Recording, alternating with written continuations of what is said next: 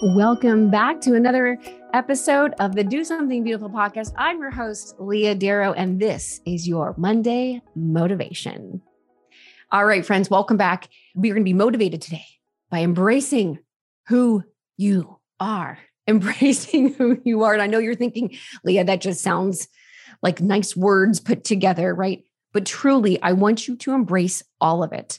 Embrace who you are, the great and the not so great parts of yourself, because who you are is constantly evolving with the Lord. Remember, He is the Lord of transformation and transfiguration. And so, for, in order for us to grow, we must first embrace who we are right now, and you know, and then aim for that better us tomorrow.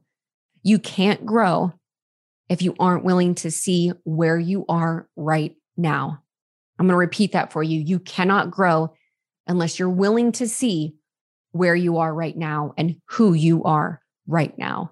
Embracing that, but knowing we're not going to embrace it so we can hold on to it. We embrace it so we can acknowledge it, so we can become aware, so that then we can change because these are our baselines. And baselines are beautiful, friends. They are truly beautiful.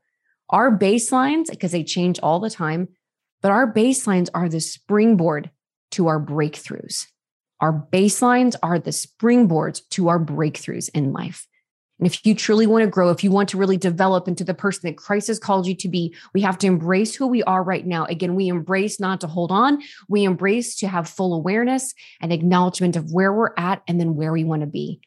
And once we embrace that, then we're willing to let it go and move forward with the Lord and really become the person he's called us to be. Have those amazing, beautiful breakthroughs with the Lord. So I'm calling you to embrace who you are right now.